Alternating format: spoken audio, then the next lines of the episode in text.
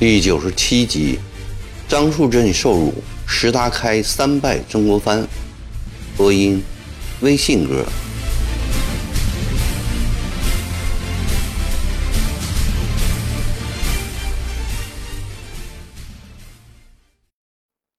在另一支路上，康禄率领五百轻骑直袭张树镇乡勇老营。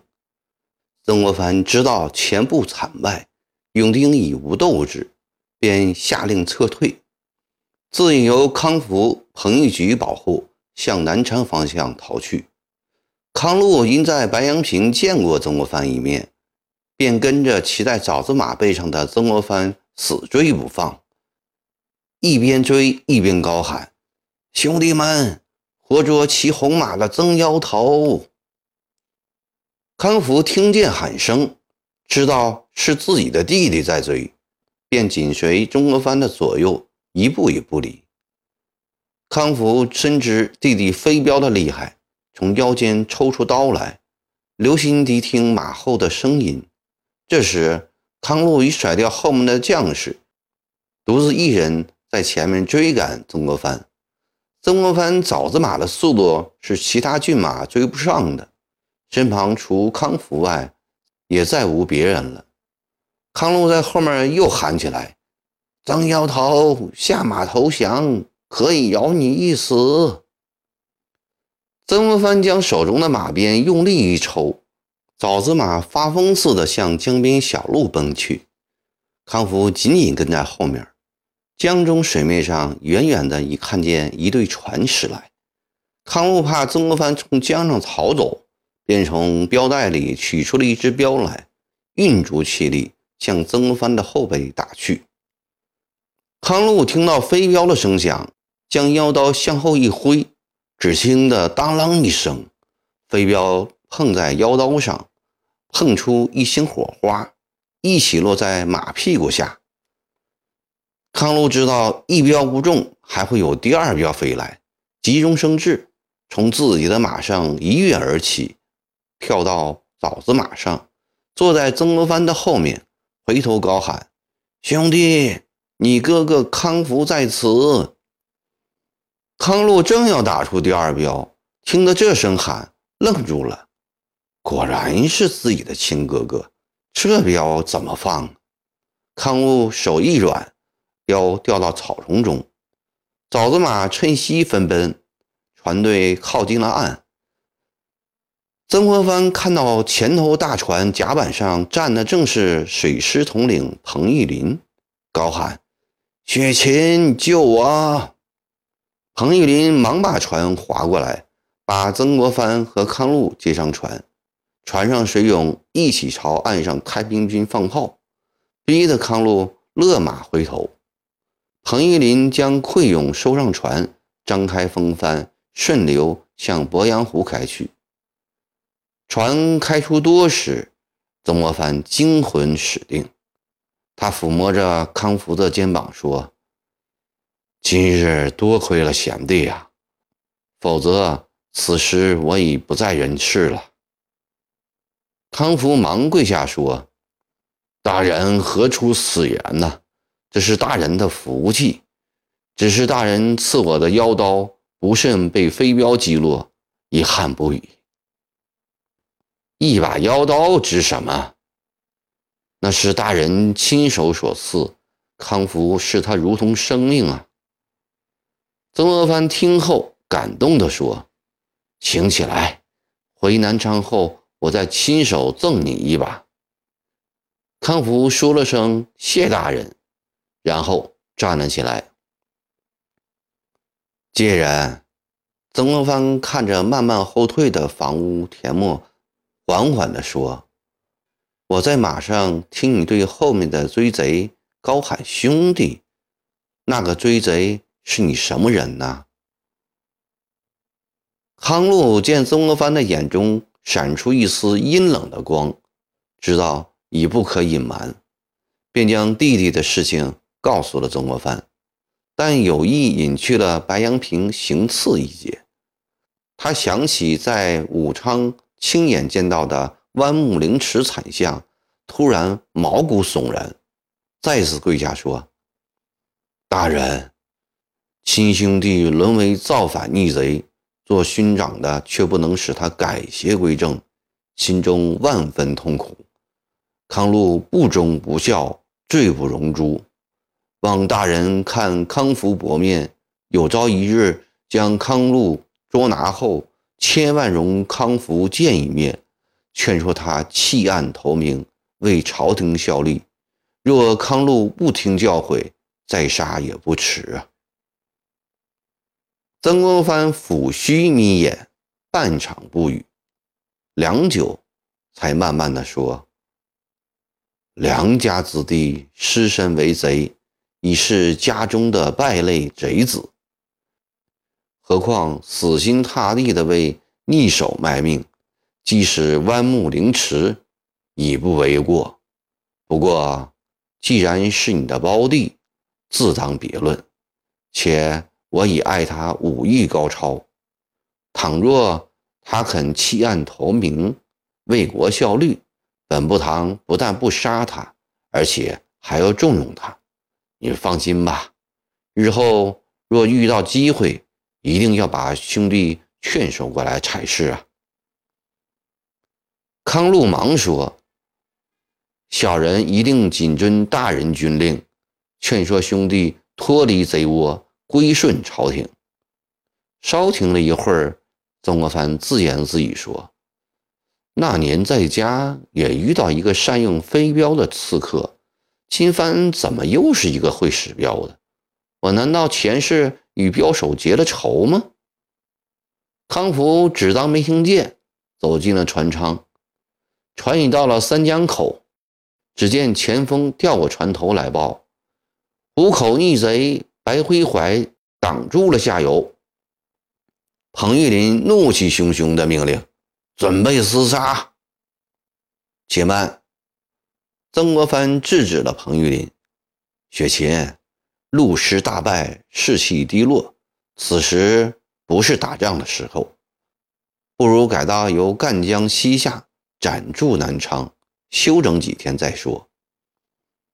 彭玉麟遵令指挥战船改道复入赣江，直向南昌奔去。曾国藩一行刚进南昌的第二天，石达开便率部将南昌团团包围起来。南昌城里，曾国藩和文俊、陆元朗慌了手脚。曾国藩一面指挥城内军队死守，一面飞马传调鲍超、吕元度火速来南昌救援。连日以来，太平军不断向城内发射火箭、炮子，又四处挖地洞、绑云梯，攻势十分凌厉。吕元度、鲍超的陆勇和李梦群的水师。都被堵在包围圈以外，不能入内。曾国藩每天登上城楼，看域外太平军旌旗飘扬，人山人海，心胆俱碎。他决定立即把湖北战场上的罗泽南、李继兵部调回。刚把传令的亲兵打发出去，随罗泽南出师湖北的参将刘同宏单骑冲进南昌城内。将一个意想不到的凶信告诉了曾国藩。初一日，罗泽南在武昌城下又合中弹，初八日死在了军营。曾国藩惊得目瞪口呆。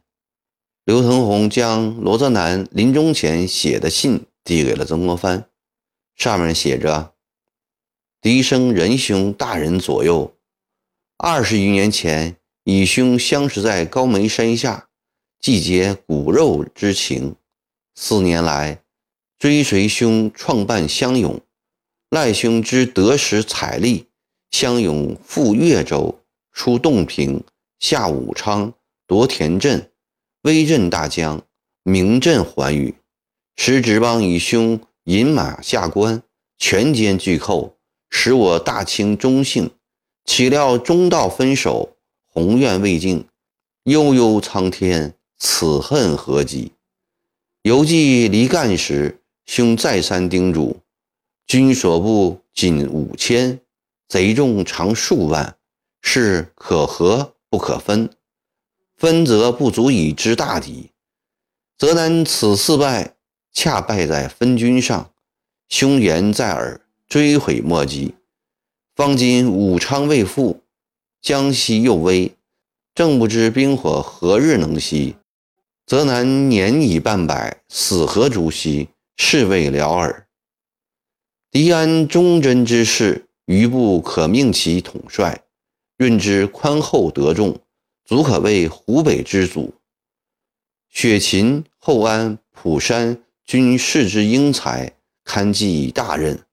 左季高人中蛟龙，可谓百万大军统帅，不宜让其久为湖南。泽南一生自谓求学尚能刻苦，然学业未成，事业未就。窥见先祖于酒泉，近年来与长毛作战，亦有一点心得。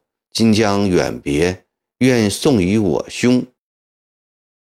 乱急时站得住，才是有用之学。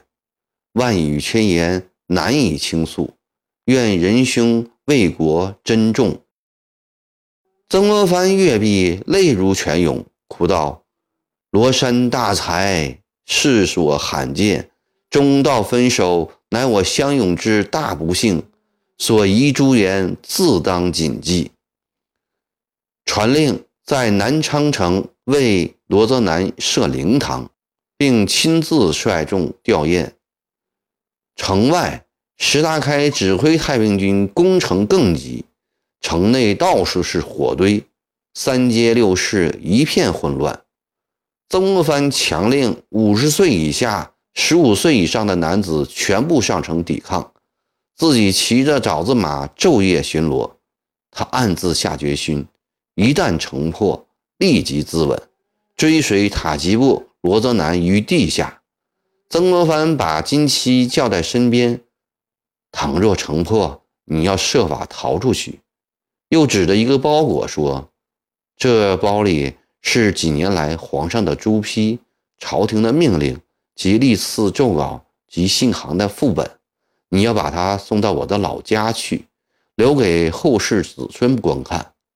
王景琦点头答应，略停一会儿，又说：“南康衙门里有我平时积蓄的八百两银子，你把它带回荷叶堂。事已危机，不能详细作书。”当为你写一字条，随即拿来一张黄竹纸，匆匆写了几行字：“父亲大人万福金安，而以为国尽忠。这八百两银子不是军饷，乃儿之俸银，今由金期带回，其中四百两为父亲大人养老之用，四百两为继泽娶亲之资，请父亲大人多多珍重。”曾国藩跪禀之夜，他将王世贤所赠宝剑放在枕边，以便随时自裁。待到天黑时，城外炮声渐渐稀落，劳累了几天几夜，曾国藩一倒在床上，便呼呼入睡了。一觉醒来，文俊进来兴奋地说：“长毛全撤了。”曾国藩擦擦眼睛，见窗外红日高挂。知不是梦，他忙登上城楼，只见五万太平军一个不留的走得无影无踪。他暗自诧异，却不知何故。